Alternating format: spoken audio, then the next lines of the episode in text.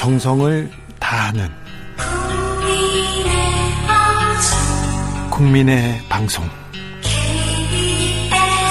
KBS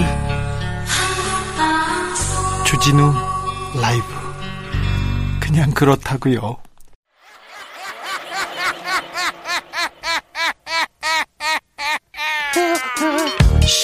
발로 뛰는 기자, 탐구하는 기자, 세상의 질문을 마구 던지는 기자, 기자가 본 오늘의 세상, 기자들의 수다. 라이브 기자실을 찾은 오늘의 기자는 한결의 김민아 기자입니다. 안녕하세요. 안녕하세요. 잘 지내셨어요? 네, 바쁘게 또 지냈습니다. 그랬어요? 네. 이제 조금 국회가 돌아가죠? 어, 네, 뭐 4차 추경 관련해서도 이제 본격적으로 심사에 착수했고 네. 당대표 민주당도 당대표가 이제 새로 꾸려지면서 당 지도부가 새로 꾸려지면서 본격적으로 돌아가고 있는 모습입니다. 미래통합당 아니죠. 국민의힘 분위기 어떻습니까? 국민의힘도 이제 김종인 비대위 100일 넘고 나서는 좀 안착한 분위기입니다. 지금 분위기가 좋다면서요? 네, 또 지금 사실 국민의힘 입장에선 공격거리가 굉장히 많은 9월을 보내고 있기 때문에 네. 말로는 뭐 사퇴하시 오라고 하지만 실제로는 그걸 고리 삼아서 훨씬 뭐 야당 역할을 열심히 한다고 할까요? 네. 네, 기- 분위기는 좋은 것 같습니다. 그래서 추미애 장관 그리고 유, 윤미향 의원 물러나면 안 된다. 계속 공격할 거다. 그런 생각도 있죠. 내심 그런 분위기가 감지되고 있습니다. 그리고 뭐 이번 주나 다음 주에는 어 뭐지 미래 국민의힘에서 민주당을 앞지를 거다. 선- 그 지지율 앞지를 거라고 이렇게 자신하고 있던데요. 네, 최근 지지도가 굉장히 많이 따라붙었더라고요. 이미 이제 dead cross 한번 있었고 음. 예. 다시 이제 민주당이 좀 앞서다가 다시 붙고 있는 모습이어서 이번 그 여론조사 결과에 관심이 좀 많은 것 같습니다. 네. 아, 관심이 많더라고요. 지금 또 다시 추 장관 얘기 말고 통신비 2만 원. 요 문제에 대해서 굉장히 굉장히 미래통합당에 관심이 많더라고요. 약간 지겨우실 것 같아요. 통신비 2만 원을 주는 거냐 안 주는 거냐 제 주변에서도 이렇게 많이 물어보곤 하는데요. 네. 아직 결정된 게 없고 여전히 예. 미- 국민의힘에서는 통신비 대신 독감 백신으로 바꿔달라라고 주장을 연일 하고 있습니다. 이거 그 이게 안 된다는 걸로 알고 있지 않습니까? 네, 사실 이제 독감 백신은 이미 그 할당량이라고 할까요? 예. 이미 이제 수입해서 가지고 온 분량이 한정이 돼 있기 때문에 이 예산을 차용해서 더 늘릴 수는 없다고 이제 뭐 질병관리청이나 이런 데서 설명을 했는데도 네, 돈이 있어도 살수 있는 게 아니지 않습니까? 네, 그런데도 불구하고 이제 통신비 2만 원을 반대하는 입장에서 또 사- 새로운 걸 내놔야 하다 보니까 또 아무래도 어르신들이 지지층이 많다 보니 예. 또 코로나 국면이니까 그런 건강 문제도 사실 위험한 것도 있고 하니 독감 백신을 계속 강조를 하는 것 같습니다. 그래요. 2만 원, 갈- 2만 원은 아무튼 아, 국민의힘을 웃음 짓게 하는 네. 네, 근데 사실 4차 추경이 필요하고 또 시급하다는 거는 양당이 모두 이제 공감대를 형성한 상황이었거든요. 예. 근데 이제 2만 원 가지고 계속 좀 앞으로 어떻게 될 것인지 모르는 이번 주에 본회의에 이 법안이 올라갈 수 있, 추경이 이제 통과될 수 있을지를 모르는 상황이 되다 보니까 약간 답답해지는 것 같아요, 점점. 지금 그 국민의힘에서는 가장 지금 여당 공격 포인트가 아직도 추미애 장관 얘기죠. 어, 여전히 추미애 장관 그 사건이 기사화도 많이 되고 예. 또 이제 지금 대정부 질문 기간이지 않습니까? 그렇다 네. 보니까 추 장관님이 어제도 왔고 이제 내일도 오시거든요, 국회에요. 예. 그렇다 보니까 아무래도 공격 포인트로 삼기가 좋은 거죠. 이제 이 얘기는 좀 그만하자. 이런 분들도 있습니까? 미- 저 국민의힘에서? 어, 이제 좀 정책으로 우리가 좀 승부 보자라고 이야기하는 의원들이 꽤 있긴 함- 합니다. 윤미향 의원 기소된 거는요? 윤미향 의원 이제 어제 그 기소가 된 뒤에 바로 이제 국민의힘에서는 사퇴해야 된다. 예. 또 이제 그 윤미향 의원이 비례대표로 국회에 들어오셨기 때문에 그 정의원 관련된 게 지금 불- 불법이 많이 이제 나왔으니 사퇴를 하는 게 마땅하지 않느냐라고 공세를 굉장히 거세게 좀 펴고 있습니다. 네. 펴고 있는데 어찌 될 것 같아요? 어, 일단 이제 민주당 지도부에서는 공식적으로 어제도 논평이 없었고 오늘도 지도부는 딱히 별 말이 없다가 방금 전에 이제 사무총장이 당직은 아, 맡고 있던 당직은 일단 그 정지시키는 걸로 예. 그 공고를 내렸더라고요. 근데 예. 사실 윤미향 의원이 어제부터 본인이 그냥 당원으로 돌아가겠다. 또 뭐 검찰이 덧씌운 혐의가 소명될 때까지 당직에서 사퇴하겠다고 입장을 밝혀놓은 했죠. 상황이어서 뭐 사실 큰 그그 그 스탯의 변화는 없는 것으로 보여지고요. 또 근데 이제 사실 민주당이 뭐, 굉장히 조심하고 있죠. 네, 거의 이제 지도부에서는 이렇게 맨 워딩으로는 이 사건에 대해서는 말을 안 하고 있는 상황인데 사실 이낙연 대표가 지금 당 대표 된 지 20일도 안 됐거든요. 예? 근데 이제 약간 그 난관에 봉착한 거 아니냐 이런 얘기도 좀 나오고는 있습니다. 네. 음, 어렵네요. 그리고 이, 이 문제 국민들이 이 문제 관심 많아요. 어, 국회의원들 재산 어떻게 이렇게 많이 늘었지? 갑자기 왜 이렇게 늘었지? 그러면 그도, 그동안 허위 신고한 거야? 이런 생각하는 분들도 있는데요. 계속 줄 고발이 이어지고 있습니다. 네, 그러게 말입니다. 진짜 막 1년에 천만 원 늘리기도 저는 쉽지가 않던데. 네. 천만 원 어떻게 늘어? 어려워요. 네, 네, 그렇던데 이제 지금 4월 달에 총선 있고 지금 100일이 조금 넘었어요. 예. 의원을 다신 지가. 근데 평균으로 금액이 꽤 많이 올랐더라고요. 예. 평균으로 거의 10억 가량, 1인당 10억 가량의 평균 그 금액이 올라온 상황이어서 굉장히 다들 놀라셨던 것 같습니다. 그런데 그, 그 신고를 할 때 처음에 서툴러서 네. 내용을 내 재산을 어디에다 신고해 본 적이 없어서 그 규정을 몰라서 그렇게 실수한 건가요? 근데 실수라고 하기엔 너무 1인당 10억씩 이제 늘어난 게 물론 평균치지만요. 예? 좀 너무 세심하게 처리를 하지 않은 것 아니냐라는 비판은 피하기 어려울 것 같고요. 예. 사실 이게 뭐 전체 사, 그 의원들이 다 10억씩 오른 건 아니고 일부 의원들이 굉장히 많이 오르면서 이제 평균이 이렇게 10억으로 책정이 된 건데 전복민 의원은 뭐 800억이요? 네, 858억. 858억. 이 늘었고 네. 또 여당에서는 이상직 의원이 172억이 늘었다고 이제 지금 차이가 이렇게 나고 있습니다. 예. 두분 다 이제 비상장 주식을 가액을 좀 계산을 해봤더니 이렇게 늘게 나왔다라고 이제 반박을 하고 있는데 네. 사실 국민 눈높이에서는 좀 황당한 답변이라고 저는 생각합니다. 858억이 이렇게 늘을 만큼 이거 어떤 주식이에요? 아, 그, 그 집안에 어떤 사업을 하고 있는 것 같은데 아. 그 네. 주식으로 알고 있습니다. 그래요? 한무경 288억이 넘, 그 늘은 분은 이분 이분도 집안 사업인가요? 사업, 예, 사업 사업 사업가 출신이 아무래도 비상장 주식에 대해서 제대로 신고를 안 했던 것 같아요. 예. 음. 그리고 공, 저 이상직 더불어민주당 의원, 네. 여기는 이스타 항공이고요. 맞습니다. 네. 그다음에 이주환 의원도 86억, 네. 백종원 국민의힘 의원 83억. 아, 그다음에 윤주 윤주경 국민의힘 의원도 20억 늘었네요. 네, 맞습니다. 이거 여긴 뭐죠? 윤주경 의원은 그 윤봉길 사의 네. 그 장손녀입니다. 그러니까요. 예. 어, 어떻게 20억이 들었죠? 그러게 실수로 그 사실 그 의원들 중에서는 실수로 내가 이것까지 내야 되는지 몰랐다. 뭐 가족 의 재산까지 같이 내야 되는지 몰랐다 이렇게 주장하시는 분들이 좀 있고 네. 그 중에서도 최근에 그 조수진 국민의힘 의원 같은 경우에는 그 현금 자산이 굉장히 늘어서 네, 이 부분은 어떻게 네. 좀 해명하기가 어려울 것 같은데요. 네, 현금 자산이 11억 원 정도가 늘었는데 사실 이거는 뭐 가액을 계산을 잘못했다 이렇게 하기에는 조금 그쵸 합리적인 그런 반박이 아닌 것 같아서 그 조수진 의원에 대해서는 고발이 고발 조치가 꽤 여러 건이 됐더라고요. 네. 그래서 좀 앞으로 수사가 어떻게 되는지 진행되는 상황을 봐야 할 것 같고 또 여당에서도 김홍걸 민주당 의원 경우에는 부동산 건수는 그대로인데 가액을 잘못 이제 제출을 했다가 다시 번복하고 이러면서 좀 논란이 커지고 있는 상황입니다. 독립운동하면 3대가 망한다는데 이런 얘기 나왔는데 윤봉길 의사의 손녀 윤주경 의원의 재산은 굉장히 좀 많, 많습니다.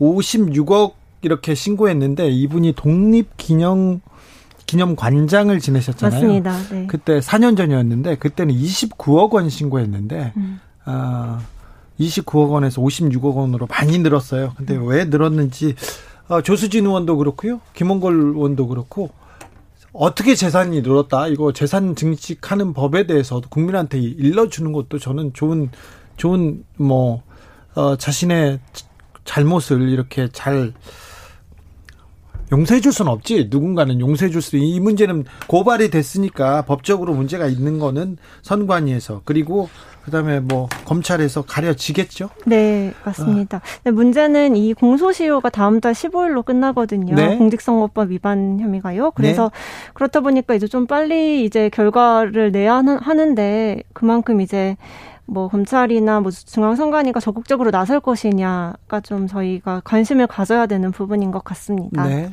음, 일단 그 추미애 장관 공세가 이번 주까지는 갈 텐데 더 이어질까요? 네, 사실 오늘 어, 그러니까 어제부터죠 대정부 질문에서 추미애 장관한테 질문을 하는 걸 보니까 예.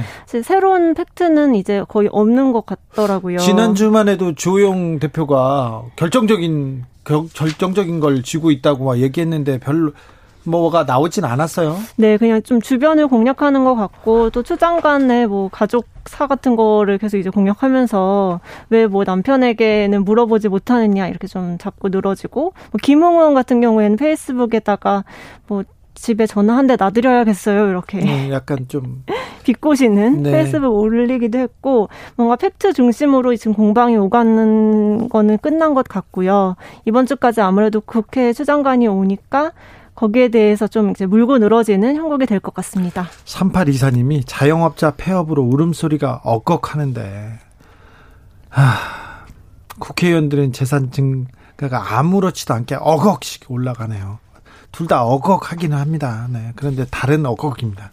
8517님은 돈 많은 국회의원들 권력에 명예욕까지 갖추려는 놀부심부 같아요. 국가에 대한 봉사정신이라고는 없고 오히려 시민단체나 활동가에겐 가난을 당연시 여기고 정말 화납니다 얘기했는데 돈이 많은 사람이 국회의원 되고 국가 뭐 국민한테 봉사하겠다고 하는 분들도 있으니까 좀 지켜보자고요. 아, 돈을 돈이 많다고 해서 국민들이 이렇게 화난 건 아니지 않습니까? 그런데 거짓을 얘기하고 자꾸 가리고 가리고 뭐 숨기고 그런 부분 때문에 지금 화난 거잖아요. 어, 지금 네. 뭐 취재하세요? 아, 저는 국민의힘 당 체제하고 있고요. 아니 그러니까 그건 알지. 거기서 뭐 해요? 요즘 요새는? 관심 요즘 관심은 저는 이제 당 안에서 보면은 김종인 비대위가 내놓는 그런 결과물이 어떨 것인가를 좀 공, 네, 공부하고 있습니다. 그래요? 네. 김종인 비대위원장 요새 좀 어떻습니까 상황이? 요새는 사실 이제 정기국회 열리고 나서는 아무래도 스포트라이트가 의원들한테 가다 보니까 네. 언론 friendly하게 인터뷰도 굉장히 많이 하시는 것 같고요. 네. 그리고 이제 비대위 생기면서 여러 특위를 16개나 꾸렸거든요. 거기에서 어떤 뭔가 좀 제안 같은 걸 받아서 또 계속 이제 issue fighting이라고 할까요? 이슈를 던지는 역할을 계속 하시려는 것 같습니다. 초선 의원들을 그렇게 챙기신다면서요? 네, 어제 또 뭐 윤희숙 의원의 서울시장 출마론이 계속 이제 언급이 되고 있는데요. 거기에 대해서는 좀 아주 뭐좀뭐 시장을 보는 것 같고요. 네, 40대 경제를 아는 사람 그거 계속 찾고 있답니까? 음, 네. 근데 이제 없으면 어떻게 할 것이냐에 대한 답을 명쾌하게 해주질 않아서 예. 어떤 생각을 가지고 있는지 다들 여전히 그 꿈틀이를 찾는데 예. 네 노력을 하고 있는 것 같고 어제는 그 국민의 힘에서 당색이랑 로고를 새로 발표를 했는데 당색도 세 가지 색깔을 함께 쓰겠다고 했거든요. 예. 빨강 그리고 파랑 노랑 해서 민주당의 파랑색, 정의당의 노란색까지 이제 우리가 다 끌어안고 가겠다. 그래요? 네, 라고 밝혔는데 그게 얼마나 진짜로 네, 우리에게 정말 와닿게 될지가 좀 관심인 것 같아요. 이게 무슨 전략인지 모르겠습니다. 네. 대정부 질문에서 그래도 그 국민의힘이 힘을 좀 보여줘야 되는데 지금은 저기 윤 어, 추미애 때리기, 윤미향 때리기 말고는 좀 보이지 않, 않습니다. 어, 네. 그래서 이제 일부 언론에서는 뭐 너무 정책 질의가 없는 거 아니냐. 왜냐면 국무위원들, 바쁜 국미, 국무위원들을 모아다 놓고서 계속 추미애 장관 얘기만 하고 있으니까요. 거기에 대한 비판은 좀 피하기 어려운 것 같습니다. 음, 그러게요. 좀 정책적으로 그리고 국, 민생을 챙기는 코로나 방역에 힘쓰는 그리고 국민 경제를 챙기는 그런 국회의원이 됐으면 좋겠습니다. 네. 지금까지 기자들의 수다 한결의 김민아 기자였습니다. 감사합니다. 라디오 정보센터 다녀오겠습니다. 조진주 씨. 정치 피로, 사건 사고로 인한 피로, 고달픈 일상에서 오는 피로. 오늘 시사하셨습니까? 경험해 보세요. 들은 날과 안 들은 날의 차이. 여러분의 피로를 날려줄 저녁 한 끼 시사. 추진우 라이브.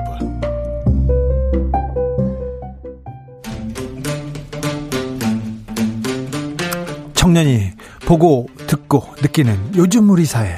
그것이 궁금하다 청년에게 묻는다. 요즘 뭐하니? 프로게이머 출신 유튜버 황희두 씨 어서 오세요 네, 안녕하세요. 한 주 어떻게 보내셨어요? 어, 한주 어떻게 보냈는지 모를 정도로 요즘 이제 게임도 하고 네. 젊은 친구들이랑 좀 얘기도 많이 하고 있습니다. 네. 연락도 하고. 프로 게이머들은 게임을 어떻게 해요?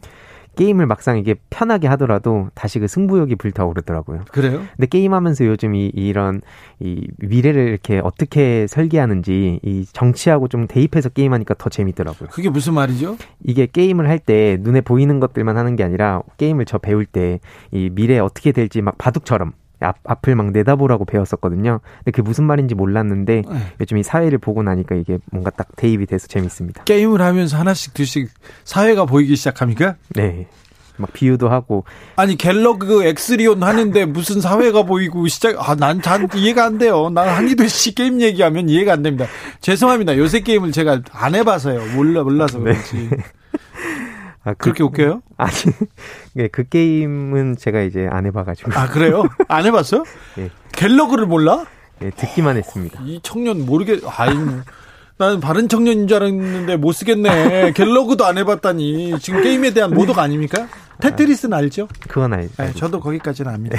자, 첫 소식으로 가볼까요? 조국 전 장관이 자신의 딸을 모욕하는 글을 올린 극우 커뮤니티 일간 베스트 회원들에게 경고장을 날렸습니다. 그리고 막 고소장도 날렸고요. 이게 차마 방송에서 언급할 수 없을 정도로 진짜 심각한 수준의 성적 모욕이 이뤄지고 있는데 그런 얘기를 했어요. 일베에서 지금도 계속 올라오고 있습니다. 계속이요? 예, 그래서 좀 그 반응들을 봤는데 계속 게시글을 올리는 사람들을 거- 걱정하는 반응들이 좀 줄을 이루고 있고 아 지금 일베에서 예, 야 그- 니네들 걱정 야 큰일 나 예, 이렇게 이건 안 된다. 지금 예. 조국은 진짜 하는 사람이다. 이런 어. 반응이 있고 이건 선 넘은 거다. 그러니까 예. 이런 건 좀 일배더라도 그만 좀 해라. 그리고 그러다 진짜 고소당한다. 혹시 해외에 있냐? 약간 이런 반응들이 줄을 이뤘거든요. 예. 근데 그중 눈에 띄는 건 모 유저가 이 신고 완료했다면서 그걸 하나하나 이 제보를 하는 이 조국 전 장관 측에 제보를 하는 유저가 나타났습니다. 예. 그래서 일베 내에서 인증까지 올리기도 했는데 제가 생각하기엔 이게 지금 아직 체감을 못해서 그런 거라 생각을 하고 예. 꾸준히 이제 본보기로 이런 처벌받는 사람들이 계속 나타나면 어느 순간 이제 잠잠해지지 않을까 싶습니다. 그런데요. 와, 고소 심각합니까? 이게 그 내용을 저도 진짜 이게 그 방송에서 차마 얘기를 못해서 그런데 이거는 법적 대응을 해야지 뿌리를 뽑을 수 있다고 저는 생각합니다. 법적 대응을 한다고 하더라도 대응을 하면 아, 일베 회원들이 도망갑니까? 그러니까 완전히 뿌리 뽑히진 않겠지만 실제로 제가 아는 그 김가연 씨 그 배우 그분 댓글 관련된 거 보면 되게 청정구역이라 불리거든요. 네. 그러니까 계속 하나하나 이렇게 뿌리를 뽑으면 어느 순간 이게 다른 타겟으로 옮겨 다닙니다. 그, 그 친구들이. 아, 저도 그 어떤 사이트에서 욕하는 사람들이 되게 많죠. 저에 대한 욕도. 왜 나를 욕하는지 는 모르겠으나. 닮았다고. 아, 그래요? 정에서 고맙다고. 네. 근데 욕을 하고 이렇게 하는데 네. 귀찮고 그래서 저는 저에 대한 그 모독 이렇게 명예훼손은 그냥 두고 있는데요. 음. 아, 이게 사실 범죄가 됩니다. 범죄. 네. 이거 고소나 고발로 처리될 수 있는 심각한 범죄입니다. 이거 이런 거 아무렇게나 게시판에 쓰지 않습니까? 이거 범죄예요. 사실은 아, 민사 소송으로도 그리고 형사 소송으로도 거액을 물 수 있는 굉장히 큰 범죄입니다. 고창곤 님이 일베 모니터 하시는 분 참 고역이겠어요. 이렇게 문자를 보냈습니다. 김정훈 님은 주 기자님 그래도 e스포츠를 전자오락기로 하고 라고 하는 분, 분보다는 훨씬 깨어 있으신 거예요. 아, 저는 e스포츠 존중해요. 제가 몰라서 그렇지, 네. 존중합니다. 자, 요새는 게이머들, 프로게이머들이 외국에서 그, 외국에서 굉장히 스타, 그, 스타로 존, 존경도 받고요. 어, 그 다음에 우리나라 산업에서도 굉장히 중요한 역할을 차지하는 것이 있지 않습니까? 지금 또 코로나 시대에 게임 산업에 굉장히 기대고 있는 측면도 있어요. 문화계가. 네. 자, 수, 수도권에서 사회적 거리두기가 2단계로 완화됐습니다. 2단계로 완화됐어. 이제 정부에 대한 불만, 정부 욕하는 사람들 조금 줄어들었습니까? 그런 청년들? 어, 예, 좀 그래도 이게 2.5단계에서 이 조건부 완화지 않습니까? 그래서 네. 어느 정도 줄어들긴 했는데 그럼에도 불구하고 여전히 반응 만점 몇 가지 가져와 봤는데 뭐 경제를 파탄 내려고 하냐, 뭐 공산주의다. 그리고 심지어 뭐 QR 코드 및 명부를 더 걷어서 국민들을 계속 추적 관리하려고 하는 거다. 뭐 이런 반응들도 있는데 그래도 이제 소상공인들을 위해서 그나마 현실적인 대책이고 뭐 이 사랑제일교회로 2차 대유행이 시작되면서 400명까지 갔었는데 이제 그 100명대까지 줄어들었고 또 앞으로 더 떨어지는 모습들을 보면서 신뢰를 좀 갖고 있다는 의견들도 많이 나타났습니다. 아, 그래요? 그런데 네. 여기에 대해서는 좀 민감할 것 같아. 사회적 거리두기가 2단계 됐는데 PC방을 다시 문을 열었어요. 그런데 미성년자 출입이 금지됐어요. 그리고 PC방에서 먹는 게 먹는 게 즐거움이라면서요. 예. 근데 그게 금지됐다면서요. 예, 이게 옛날에 한 몇십 년 전 PC방을 떠올리면 그냥 PC방 하면 그냥 컴퓨터 게임만 하는 공간이라고 생각할 수 있지만 네. 요즘은 막 카페라든지 먹는 거라든지 이런 게 되게 잘 돼 있어 가지고 지금 이 PC방 특별 대책 위원회 측에서도 이그 PC방 고위험 시설에서 제외하는 거는 환영을 하지만 지금 결과적으로 뭐 이제 지원금 200만 원을 지원해 준다든지 뭐 이런 것들은 턱없이 부족하다면서 좀 비판을 강하게 하고 있는데 특히 말씀 주셨듯이 학생 손님들과 음식물 판 매를 못 하게 하는 거는 문은 열어주고 장사를 하지 말라는 거랑 뭐가 다르냐 이렇게 좀 강력 반발을 하기도 했습니다. 특히 뭐 한 달에 월 평균 뭐 한 천만 원 정도가 들어간다고 해서 지금 이들도 그 현실적으로 굉장히 큰 어려움을 겪고 있다고 하는데 좀 그 한 시간당 천, 천 원의 이용료를 받으면 그 중에서 150원은 손님이 접속한 게임에서의 저작, 저작권료로 지급이 된다고 합니다. 네. 그래서 한 시간을 했을 때에도 850원을 버는 건데 네. 그렇게 됐을 때 인건비라든지 임대료라든지 이런 거 감당이 안 된다. 그래서 좀 강하게 반발하는 메시지가 나왔습니다. 자, PC방은 한 시간에 천 원입니까?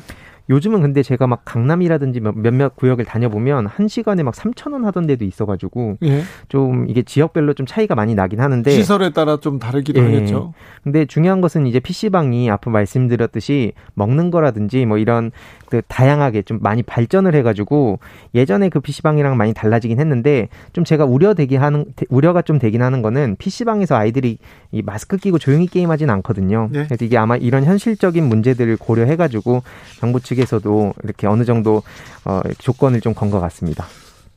청년들 그 통신비 2만 원에 대해서도 좀 반응합니까? 뭐 그거에 대해서 반응이 되게 다양하긴 한데 다양해요? 예, 좀 비판적인 목소리도 좀 많이 있었던 걸로 많아요. 제, 제 주위에서는 좀 그랬습니다. 아 저는 걱정이 걱정이 그 코로나 시대 청년들의 구직 상황이에요. 그런데 네. 아좀 걱정입니다. 저기 황희두 씨도 주변 사람들 걱정하는 목소리 많이 듣지요?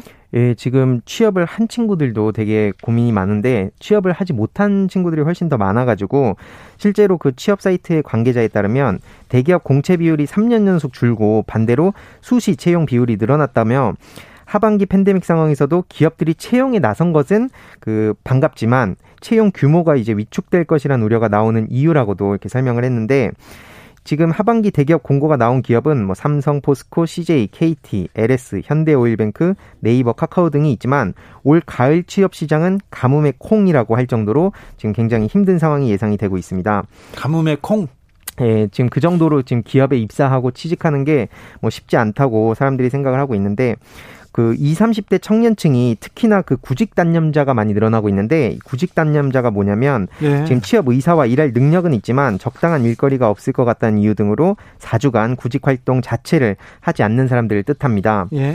그래서 지금 통계청에 따르면 그 지난달 구직 단념자 중 20대가 24만 9천 명, 이게 한 36.5%인데 가장 많은 걸로 이렇게 나왔고요. 지금 2030을 합한 비중은 절반이 넘습니다. 52.6%나 되고 아이고. 그만큼 지금 청년들이 되게 많이 힘들어하고 있고 특히나 구직 단념자도 많이 2030 위주로 늘어나고 있는 것으로 지금 보이는데요. 좀 청년들의 반응을 좀 요약을 해보면 지금 많은 청년들이 채용하는 곳이 일단 없고 코로나 국면이라서 아르바이트도 지금 잘리는 상황이고 집에서는 또 부모님 눈치가 많이 보인다. 요런 그 인터뷰가 가장 많이 보였습니다. 어디 갈 수가 없네요. 예, 이게 또 밖에 나가야 되는데, 그러니까 집에 있으면 눈치 보이는데 또 밖에 나갈 수도 없고 네. 뭐 이런 상황이 계속 악순환이 반복이 되는 것 같습니다. PC방은 닫고 PC방은 닫고 또 네.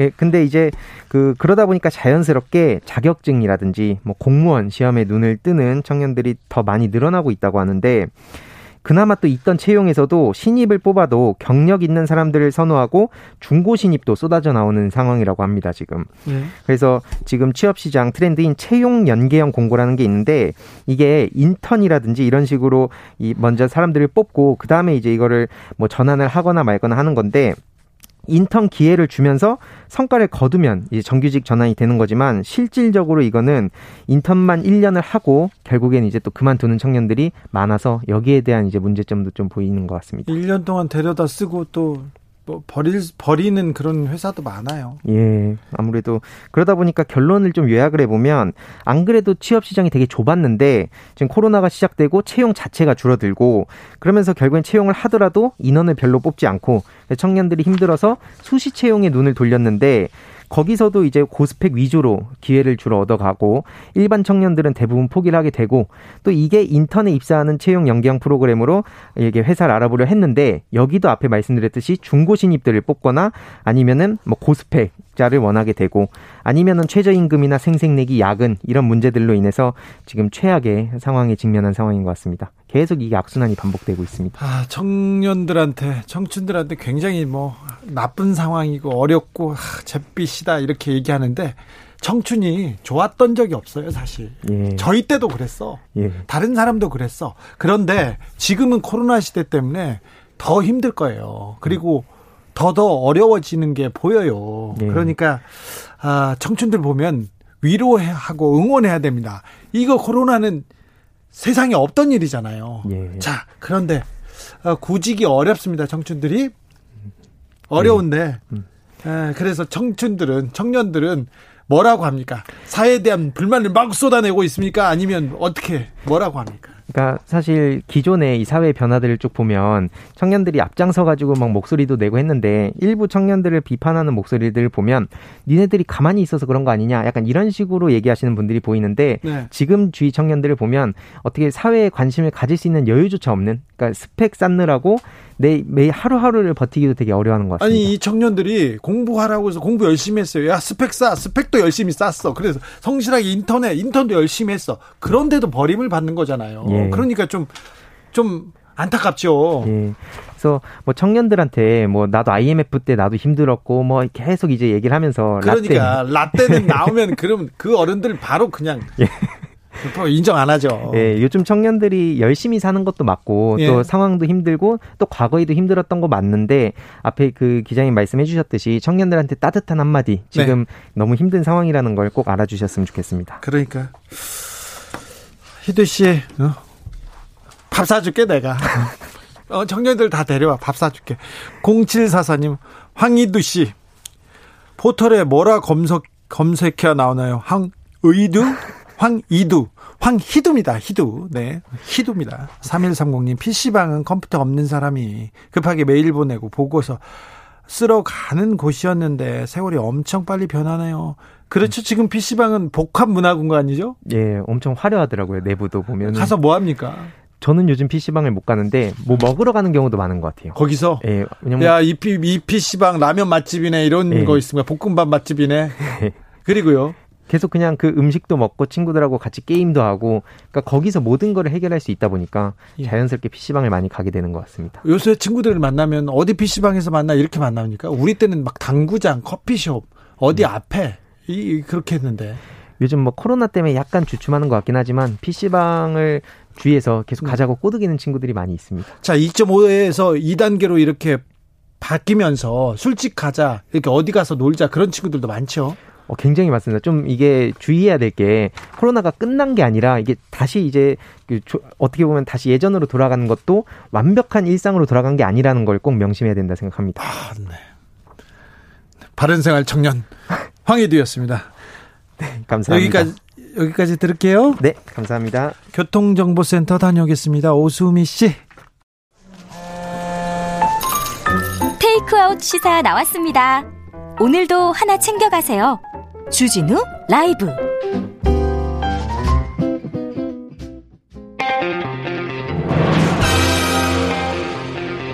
누가 검사에게 절대 권력을 주었는가? 2020년 정의의 칼끝이 검찰을 향한다. 검사들이여 초심을 찾아라. 초지 1검. 검찰개혁을 위한 뜨거운 한걸음 주진우 라이브가 검찰개혁의 벽 돌두장 올려놓겠습니다. 검찰 개혁을 주제로 불꽃 토너, 토론 나눠봅니다. 여의지검 개혁부 김경진 전 의원 안녕하세요. 안녕하세요. 김경진입니다. 김남국 더불어민주당 의원 어서 오세요. 네, 안녕하세요. 민생을 챙기는 안산 단오늘의 김남국입니다. 네. 잘 지내셨습니까, 김경진 의원님? 예, 잘 지내고 있습니다. 네, 좋아 보이십니다. 아, 예. 좋아, 좋아 보입니다. 잘 지내봤나 봅니다. 예, 한 15년 만에 좀 쉬고 있으니까 네. 여러 가지로 마음도 좀 편하고 네. 또 운동을 열심히 했더니 체중도 좀 빠지고 있고 그러게요. 예. 지금 뭐 인물이 환해지고 있습니다. 네, 감사합니다. 네. 검사 시절에는 네. 일이 많죠? 많죠. 지금은 아마 평검사들이 한 달에 한 200건 처리할 텐데 네. 저희 초임 시절에는 500건 됐어요. 그랬어요? 네. 와, 진짜 많다. 그러니까 거의 월요일 아침 7시에 출근해가지고 예. 일요일 저녁 7시 돼야 그냥 끝나는 구조였어요. 그리고는 월간지 마감 구조여서 네. 월간으로 이렇게 있는 네. 사건 또 처리해야 되니까. 네, 네 그죠? 네, 네. 김남국 의원 일 많죠? 네, 변호사 시절만큼이나 좀 일이 많은데요. 그래도 이제 좀 어려운 현안들을 이렇게 부처와 좀 협의해가지고 일을 풀어나가는 게 또 재미있다라고 생각이 들고요. 네. 지금 오기 전에는 바로 직전에 이제 김현미 국토교통부 장관님을 뵙고 네. 저희 안산시의 현안이라고 할 수 있는 이 GTX C 노선을 안산으로 끌어오는 문제 그리고 또 여러 가지 이제 뭐 또 투지 투기과열직으로 이제 묶여가지고 또 어려움을 겪고 있는 그런 분들이 있거든요. 네. 그래서 이제 그런 현안과 관련된 또 토론을 또 토의를 또 하다 보니까 그런 네. 것들이 굉장히 또 재밌는 것 같습니다. 부동산은 좀 어떻게 된답니까? 부동산은 상당히 이제 그래도 좀 안정세를 찾아가고 있는 그런 국면이고요. 그러나 이제 정책적인 효과라고 하는 것이 어, 특히나 이 부동산 정책은 단기간에 나오는 것이 아니잖아요. 조금은 기다려 봐야 될 것 같습니다. 김남국 너무 정치인 같아요. 아니, 정치인 맞습니다. 당연히 정치인 어, 하셔야죠. 어, 그렇죠. 네. 네. 같이 갑시다님. 일본 스가 총리 됐고 여기는 스가 요정 나오고 그렇습니다. 김경진 스가 요정 기다린 분들 많습니다. 스까 요정입니다. 스까 요정. 스까 어찌했을까? 예. 음. 자 추미애 법무부 장관 아들 의혹 이거 이렇게 계속 번져야 되는 건지 모르겠습니다. 계속 번져가고 있습니다. 김경진 의원님 어떻게 보십니까? 아, 빨리 내려오시면 끝날 텐데 뭘? 이걸 법무부 장관이 고만 내려와야 되는 그, 그, 그 정도의 사안입니까? 이제 그 일단 이제 검찰 수사하는 걸 좀 지켜봐야 될 것 같고요. 예. 이제 수사의 쟁점은 그런 것 같아요. 보면 그 첫째 2차 휴가 연장 결정이 그러니까 두 번째 휴가 예. 휴가 병가 연장 결정이 났을 때 그게 이제 요양 심의를 안 받고 지휘관이 허락을 해줄 수 있느냐 이제 그 문제가 하나가 있는 것 같고 두 번째는 23일 내지는 25일 날 그러니까 세 번째 휴가와 관련해서 정상적인 연장이 있었는지 이제 요게 하나 쟁점인 것 같고 세 번째는 보좌관 분들이나 또는 뭐 추장관 본인이나 전화를 했는지 여부 그리고 했다면 이게 단순한 절차 문의에서 그친 것인지 아니면 뭘 해달라고 하는 구체적인 부탁이나 청탁성 내용이 들어가 있는지 아마 이런 부분 쟁점 가지고 검찰에 수사를 하지 않을까 싶어요. 이게 그 네. 어려운 문제는 아니거든요. 음. 그 황제 휴가라든가 아니면 특혜가 있으려면 규정 위반이라든가 아니면 안 되는 것을 되게 하는 것이어야 돼요. 그런데 이 지금 그 서모 병사가 썼다라고 하는 그 휴가일수나 연가일수 이걸 보면요. 병가 10수, 19일에 자기가 쓸 수 있는 연가를 4일 붙였다라고 하는 거거든요. 23일 쓴 거예요. 전체는 1년, 그 자기가 복무한 동안 58일에 휴가를 썼다라고 하는데 2015년부터 2017년까지 평균 나가는 병사들의 휴가 일수에 비추어 보면 결코 예, 딱 평균이에요. 평균이 결코 많지가 않고 딱 평균이 거고 그 다음에 제가 국방부를 통해 가지고 여러 자료를 받아봤는데요. 한 24일, 26일까지도 나가는 그런 병사들 있었어요. 위로휴가, 포상휴가, 연가휴가, 특별휴가 이거를 막 네 개를 붙이는 거예요. 그 다음에 또 연가휴가, 무슨 휴가, 무슨 휴가 이걸 붙여가지고 20일에서 26일까지도 나가는 그런 병사들도 있고 안 되는 걸 되게 하는 것이 아니기 때문에 문제가 없다라고 보이고요. 더 나아가서 만약에 추미애 장관이 이 과정에서 보좌관을 통해서든지 아니면 본인이 직접을 뭔가 외압을 행사하려고 했으면 지휘관이 개인 연가를 쓰게 할 이유가 없는 거예요. 우리 그, 그, 우정의 부대 뭐 이런 거 기억나시죠? 네. 뭐, 장병 뭐 집 앞으로 뭐 해가지고 딱 휴가 쓰게 하잖아요. 아, 그렇죠. 지휘관이 아무 그냥 명목으로 청소 잘했다, 뭐 그 경계를 잘 썼다, 여러 가지 이유로 특별 휴가를 줄 수가 있거든요.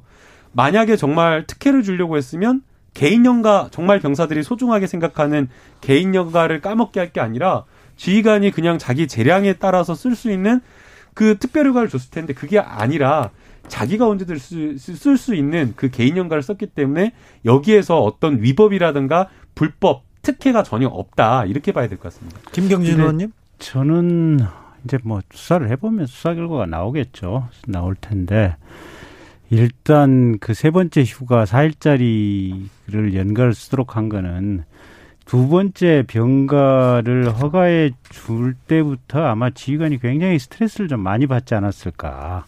그래서 요건에 안 되는 우리 주진의 그또 웃는다. 음. 슬그머니 좋았어요. 김경진 의원 좋아가지고. 좋아서. 네. 어, 어쨌든 두 번째 휴가부터는 어, 요건이 안 되는 병가를 보내다 보니까 지휘관이 스트레스를 무진장 받았던 것 같고 그래서 세 번째는 어쨌든 개인 연가를 써라 뭐 이렇게 한 것이 아닌가 싶고 그다음에 이제 김남국 의원님 말씀하신 것 관련해서 병가라고 하는 것은 아픈 애들만 병가를 가는 건데 네. 군 내부에서 병가를 가는 숫자가 얼마나 있는지 네. 사실은 그렇게 많지는 않을 것 같아요.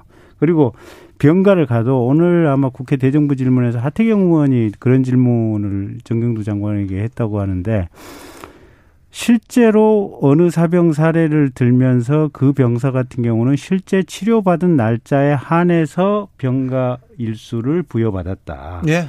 근데 이 서모 병사 같은 경우는 실제 치료받은 일수는 첫 번째 휴가 때 4일, 4일이죠. 3일인가 4일인가. 그리고 두 번째 휴가 때 실밥 보는 날 하루. 요 정도밖에 안 되는데 어쨌든 이 병가를 기본적으로 19일을 받았기 때문에 이건 잘못된 거 아니냐 그런 문제 제기를 했고 국방부 장관의 답변이 그렇게 선명하지는 않았다는 것 같아요. 저는 다 들었거든요. 네, 어, 일부 기사만 본 분들에게 조금 제가 설명을 좀 드려야 될 것 같은데 음.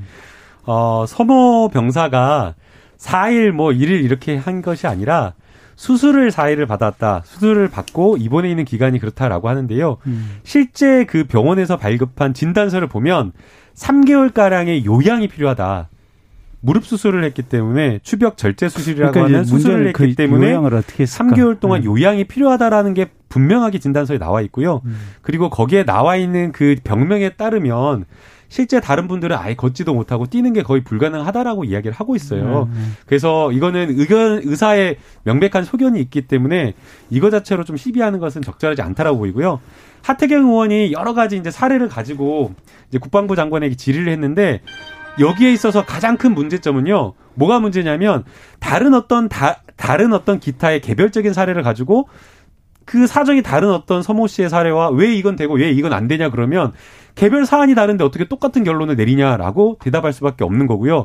그리고 또 지금 군대와 관련되어서 만약에 병사가 아프거나 병사가 여러 가지 치료를 필요로 한다라고 하면 개인 병사가 가지고 있는 의료 선택권을 최대한 보장해 주는 게 기본적으로 우리 국방부의 지침이에요. 아니 지금 서모 씨 같은 경우에는 2015년도에 자기가 서울 삼성병원에서 수술을 받았었고 진료를 받고 있는 전문의가 있고 전문적으로 치료를 하고 있는 여러 그 진단이나 이런 것들이 있는데 굳이 그 사람을 들어와 가지고 군병원에서 수술하라라고 하는 것 자체가 이건 맞지가 않다.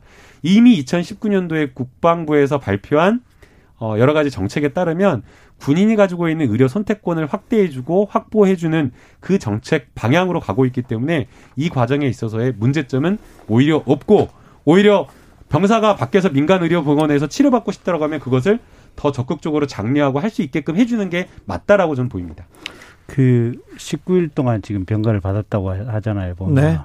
그러면 아까 이제 김남국 의원님 말씀은 19일 동안 이게 3개월 동안의 어떤 진료가 필요하다라고 지금 대, 소견서에 돼 있기 때문에 네. 3개월 동안 치료를 받은 것처럼 얘기를 하는데 실제 진료 기록부를 봐야죠. 그래서 19일 동안 과연 매일 가서 이렇게 진료를 받았는지 아니면 첫 4일 수술하고 나서 아무런 거 없이 나중에 두 번째 휴가 때 두 번째 휴가 중간에 실밥 한번 뽑은, 뽑은 것이 있는지 이 진료 기록부 까면은 간단한 문제인 것 같고 어쨌든 이 부분은 사실은 이제 우리와 같은 이제 저희와 같은 법률 전문가가 얘기할 부분은 아니고 의사들 얘기를 기준으로 해서 판단을 해봐야 되는데 검찰 수사를 지켜봐야죠. 검찰 수사 지켜봐야죠. 근데 검찰 수사 과정에서 어쨌든 의사들 얘기를 좀 봐야 되고 의사들 중에 얘기로는 이 추벽 증후군 증후군이라고 하는 게 그렇게 중한 문제는 아니다. 그래서 애시당 초 국군 양주병원의 군의관도 뭐라고 썼냐면 이게 군 내부에서도 충분히 처치 가능한 문제지만 당사자 본인이 강하게 원하기 때문에 외부 병원에 진료를 허가한다 이런 취지로 돼 있어요. 자 가보겠습니다. 음. 오드리님이 추장관 이야기 이거 토론거리 아닙니다. 휴가 얘기 끝 창피해요 얘기하는 분이 있고요. 사오공원님은 아니 검찰 개혁 얘기는 안 나와 왜 안 나와요 코너 이름 바꿔야 돼요 얘기합니다 검찰 개혁 얘기를 조금 가보겠습니다 그 오드리님이 창피하다 나는 네. 이렇게 이렇게 중요한 문제들이 네. 다 정권이 검찰을 왜 장악하려고 하는지 이런 부분들하고 다 연결이 돼 있는 거예요. 아, 그래도 그래도 지금 김경진 의원 옐로 카드 네. 청취자들은 우리 국민이기 때문에 우리가 알겠어요? 존중해야 됩니다. 아, 알겠습니다. 바로 우리 또 인정하고 갑니다. 네. 추 장관이 네. 본인의 SNS에 걱정 끼쳐드려 국민께 송구하다. 그런데 검찰 개혁 과제 흔들림 없이 책임감을 책임을 다하겠다. 그게 국민의 뜻이고 제 운명적인 책무다 이렇게 얘기했습니다. 호호 추미애 장관 검찰 개혁 이거 다시 화두로 끌어올리는데요. 이거 어떻게 보십니까, 김경진 의원님? 아니 추미애 장관님만 검찰 개혁을 하시나요? 아니 지금은 검찰 개혁이 가장 그러니까 중요한 역할을. 자, 검찰 개혁의 내용이 제가 볼 때는 한 세 가지쯤 되는 것 같아요. 예? 첫째는 뭐냐면 검찰 내부에 과거에 부정 부패 비리들이 있었어요. 뇌물을 받아먹거나 또는 김학의 차관처럼 뭐 여러 가지 추문에 연루되거나 뭐 이제 이런 것 유형인 것이 하나가 있었고 두 번째는 검사가 정권하고 코드를 맞춰서 그 해당 정권에게 유리하고 편파적으로 사건을 처리하려고 하는 이런 경향이 하나가 있는 게 있고 있죠. 있었죠? 세 번째는 검사들이 오판을 하거나 실수를 했는데 이게 나중에 어떤 경위에 의해서 밝혀지더라도 사실은 좀 우기는 경우들이 있어요 보면 이런 세 가지 경우의 수가 검찰 개혁에 필요한 내용들인데 첫 번째 검사들이 뭔가를 받아 뇌물을 받아먹고 뭔가 나쁜 짓에 추문에 열려드는 경우는 지금 이제 공수처 작년 20대 국회 때 통과됐지 않습니까 보면 네네. 네.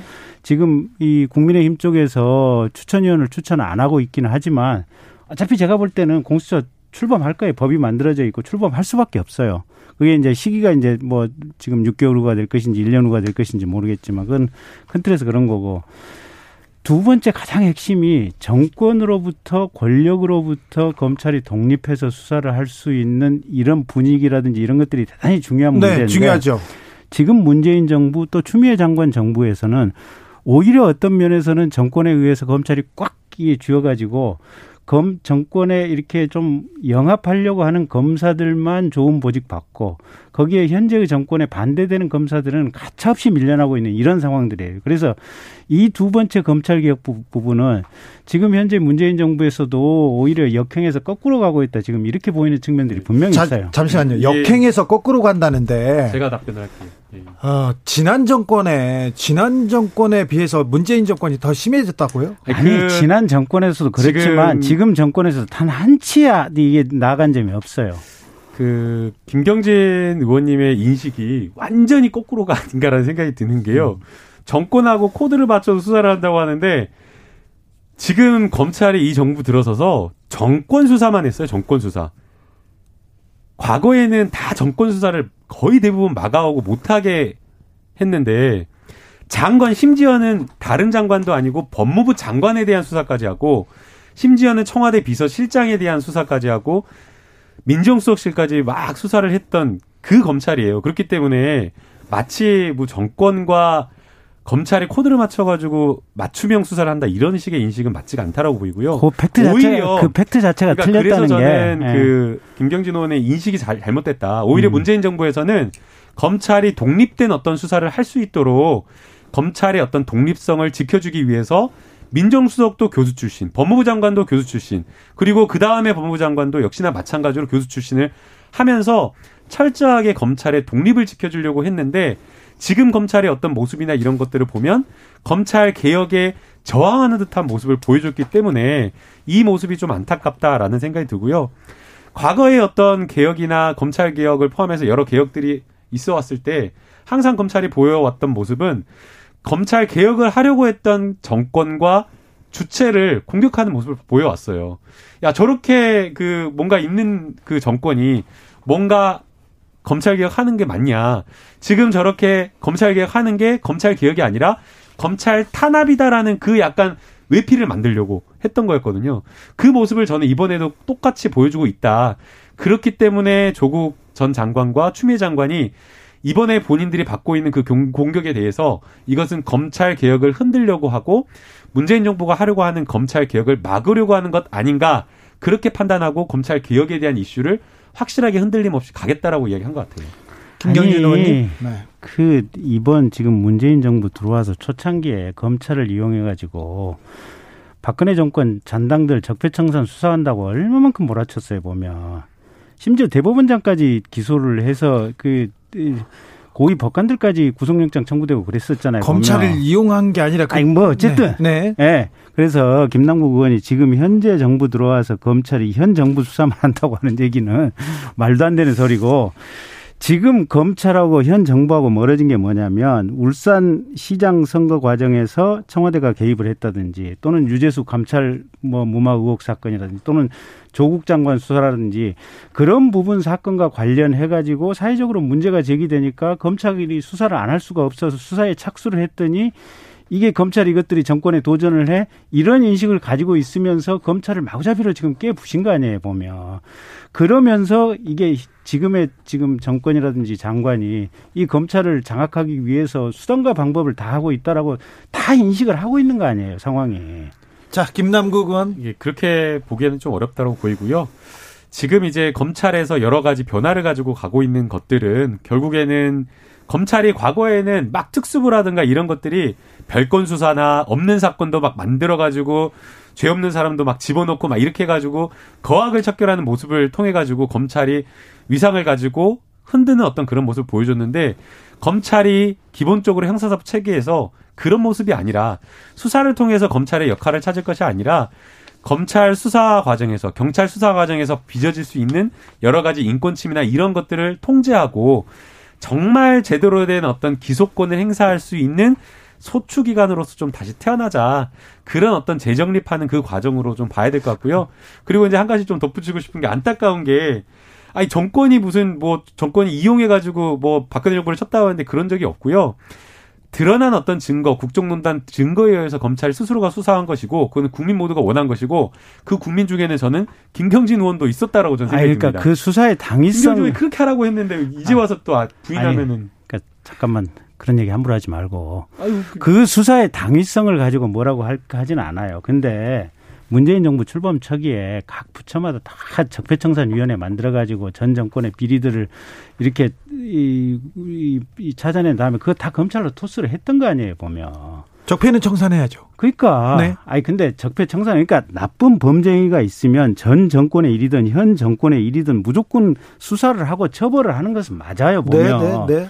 근데 전 정권의 일을 할 때는 검찰 보고 잘한다 잘한다 하고 그쪽에 힘을 실어주고 밀어주다가 지금 현 정권과 관련해서 문제되는 부분이 있으니까 이건 이 윤석열 총장이라든지 검찰 관련되는 게 무조건 그냥 때리기에 몰두해 있는 것이 지금 현재 정권의 상황이고 법무부 장관의 어떤 이게 행정이잖아요 보면. 자 하나 넘어가겠습니다. 마지막 마지막인데 윤미향 의원 기소 음. 이거 어떻게 보세요, 김경진 의원? 기소할 만하니까 했겠죠 뭐. 기소할 만하니까 네, 했다. 네. 네. 검찰이 한 4개월 정도 수사를 했었고 예.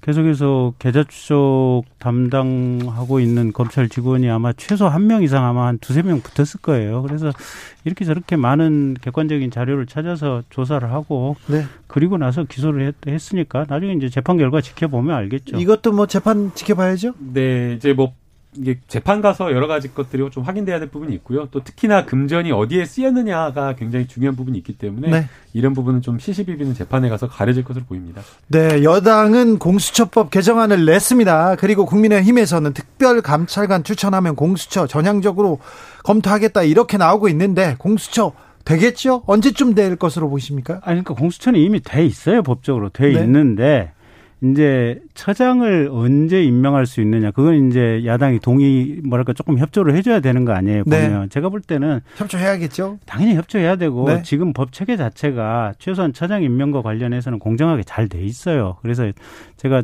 야당 쪽 인사들 만나면 계속해서 빨리 신속하게 그 부분 좀 협조하라고 얘기를 하고 있는데 뭐 TV 토론 같은 데 나가서 그 얘기를 계속 하고 있고 빨리 해야 돼요. 네. 그리고 특별감찰관도 어쨌든 지금 비어 있는 것은 비정상적이에요. 법이 분명히 돼 있으면 법은 그대로 시행이 돼야 되고 그래서 특별감찰관도 빨리 임명이 돼야 돼요. 김남국 의원 네, 인식은 이렇게 같은데 네. 지금 행동하는 모습은 야당이 추천을 하지 않고 있거든요. 예. 그러면 한다 한다 협조해야 된다라고 이야기하면서 협조하지 않는 모습을 보이면 언제까지 기다릴 것인가? 민주당은 어떻게 하실 거예요? 더 이상 기다릴 것은 아니다라고 보이고요. 그래서 예. 이제 백혜련 법사위원 간사가 법안을 발의를 했습니다. 그래서 추천을 국회의장이 하라라고 했는데도 불구하고 야당이 계속해서 의무를 해태하면 적어도 중립적이다라고 할 수 있는 법학교수협회의 어, 이사장 그리고 또 법학 전문대학원 이사장이 당연직 그 추천위원으로 들어가가지고 의결할 수 있도록 하고요. 그 다음에 또 문제가 추천위원이 구성이 됐는데 이 위원회가 제대로 된 활동을 하면 안 되기 때문에 안 하면 안 되기 때문에 이 위원회가 출범한 이후에 적어도 50일 이내에는 빨리 추천을 할 수 있도록 그렇게 강제하는 개정안을 지금 낸 상황입니다. 좀 빨리 해야 되겠죠, 이거는? 음, 빨리 해야 돼요. 시킬까요? 그렇게 하라고? 그렇게 좀 시켜주십시오. 방송에 자꾸 얘기하면 되죠. 뭐. 예. 네. 초지일검. 지금까지 김경진 의원 그리고 김남국 의원이었습니다. 감사합니다. 예, 감사합니다.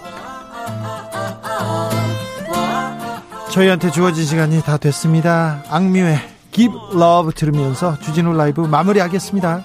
3116님이 국회는 국가와 국민에게 필요한 법을 만들고 잘못된 법을 고치고 국정을 감사하는 그런 일을 하는 기관 아닌가요? 그런 일로 논쟁하고 고민하는 뉴스를 듣는 날이 올까요? 언제일까요? 이런 의견 주셨습니다. 여야가 22일 본회에 이어서 4차 추경을 처리하기로 일단 일정을 합의했다고 합니다. 일하는 국회, 일하는 국회 정말 빨리 보고 싶습니다.